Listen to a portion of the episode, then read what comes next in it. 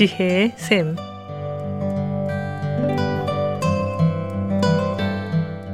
매주 월요일부터 금요일까지 각 분야의 전문가를 모시고 삶에 필요한 말씀을 듣는 지혜의 샘.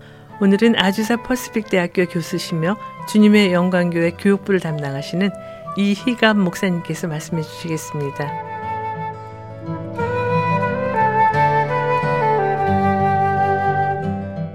안녕하십니까. 주님의 강교회 이희가 목사입니다. 어, 오늘은 지난 26일 날, 어, 미 연방 대법원이 동성 결혼을 합법화한 그 사실을 두고 우리가 어떻게 대처를 할 것인가에 대해서 또는 우리 자녀들을 어떻게 교육을 시킬 것인가 그런 부분에 대해서 한번 말씀을 나누고자 합니다. 이제는 그 동성애에 관한 그 이슈는 우리 삶의 그런 여러 가지 이슈뿐만 아니라 우리 교회에서도 가장 중요한 그런 이슈가 되어버리는 것 같습니다. 동성애자들은 동성애 문제를 인권과 또는 태어날 때부터 성향이기 때문에 동성애를 인정하는 것은 지극히 정상적인 것이라고 주장하고 있는데 반면에 이제 이성애자들은 어, 동성애자들의 성적인 문란 그리고 비도덕적이고 비윤리적인 성향들을 아마 집중적으로 문제 삼고 있는 것 같습니다. 아마 여러분들도 잘 아시다시피 한국에서 있었던 동성애자들의 퀴어 축제를 보면 이러한 우려를 충분히 느낄 수가 있습니다. 물론 많은 동성애자들이 그렇다고는 생각하지는 않지만 그들이 보여준 이상한 옷차림과 이해되지 못한 표현 방식 그리고 난잡하고 저급한 언어와 행동에서 아마 많은 사람들이 걱정할 만한 모습을 보여주는 것도 사실입니다.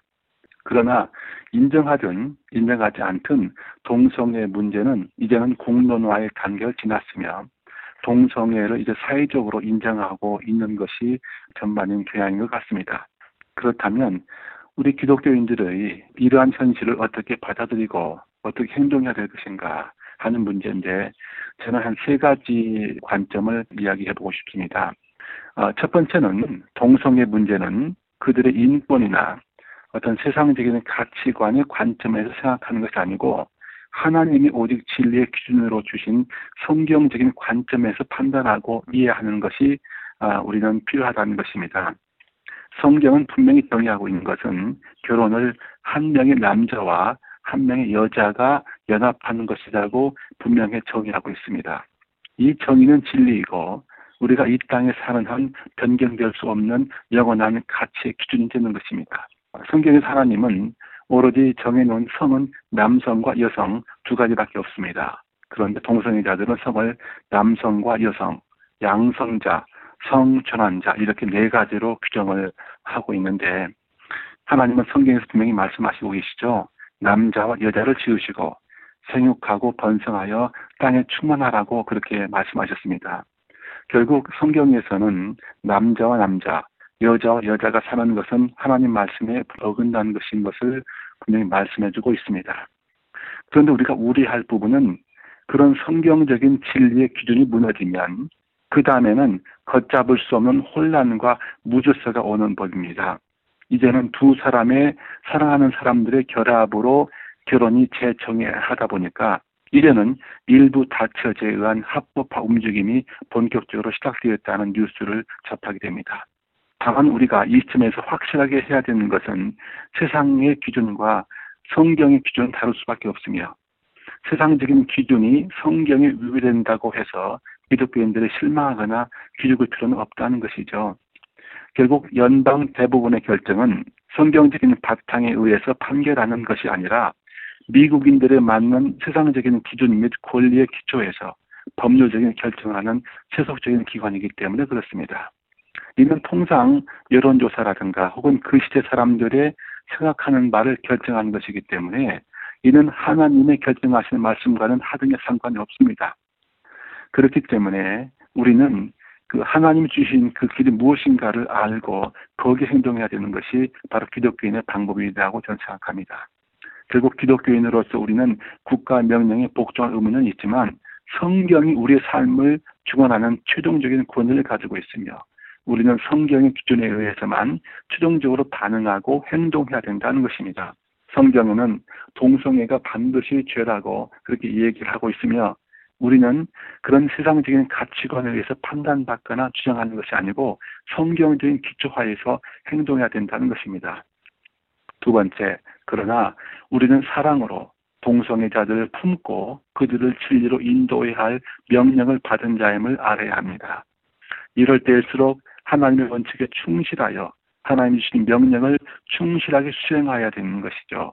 하나님의 말씀이 우리에게 가르치고 있는 것은 그런 것을 나누는 것을 우리는 두려워할 필요가 없으며 그것이 바로 예수님이 하셨던 것이고 모든 사람들이 회개하고 복음을 믿고 영원한 천국으로 우리를 인도하기 위한 바로 그런 것임을 우리는 알아야 합니다.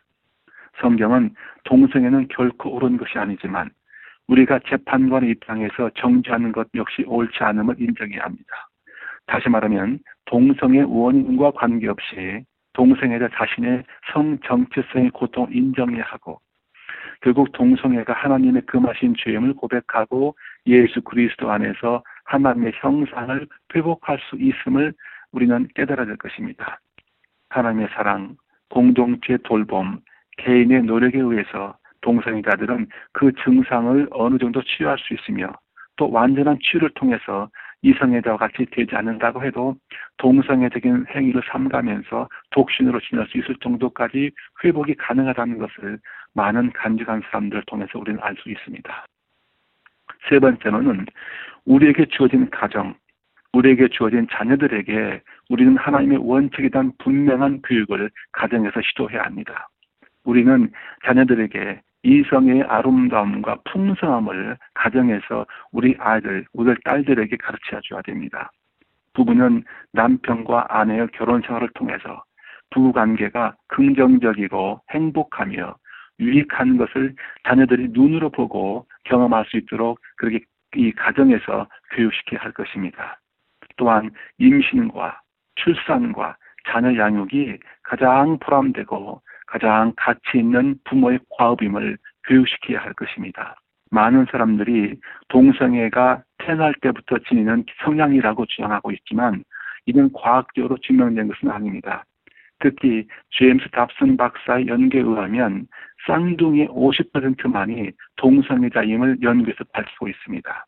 오히려 이 제임스 답슨 박사 연구에 의하면 환경의 영향이 동성애가 될 가능성이 크다고 지적합니다. 다시 말하면 이분의 연구에 하면 14살부터 16살 청소년기에서 도시에서 살았을 경우에 동성애 빈도가 높고 시골에서 살았을 때 빈도가 낮았습니다. 또 정상적인 사람도 동성애 분위기에 휩싸이면 동성애를 배우게 되고 동성애 부모 밑에서 자란 아이들이 동성애자가 될 가능성이 높다고 이 연구는 밝히고 있습니다. 하나님은 우리에게 세상의 풍조를 따르지 말고 하나님의 진리에 늘 순종하며 세상을 바꾸라는 명령은 오늘도 우리에게 주시고 계십니다. 로마서 12장 1절 2절 말씀에 사도 바울은 당시 로마인들에게 이렇게 고면합니다. 그러므로 형제들아 내가 하나님의 모든 자비하심으로 너희를 권하노니 너희 몸을 하나님의 기뻐하시는 거룩한 산 제사로 드리라. 이는 너희의 들을 영적 예배니라. 너희는 이 세대를 본받지 말고 오직 마음을 새롭게 함으로 변화를 받아서 하나님의 선하시고 기뻐하시고 온전하신 뜻이 무엇인지 분별하도록 하라. 여러분, 세상의 가치는 변합니다. 문화는 변합니다. 또 세상의 사람들 생각하는 것도 변합니다. 그러나 하나님의 말씀은 영원하고 진리는 하나입니다. 세상은 변화도 영원하신 하나님의 뜻은 그 하나님의 뜻은 선하시고 기뻐하시고 온전하신 뜻입니다. 여러분 그 뜻을 위해서 정진하시는 오늘 하루가 되시기를 주님의 이름으로 축원드립니다. 감사합니다. 지혜의 샘 지금까지 아주사 퍼스픽 대학교 교수시며 주님의 영광교회 교육부를 담당하시는 이희감 목사님께서 말씀해 주셨습니다.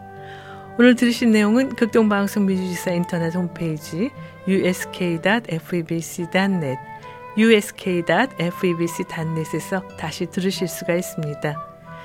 아름다운 음악과 기쁜 소식을 전하는 극동 방송에서 보내드린 지혜의 샘 오늘 순서를 마치겠습니다.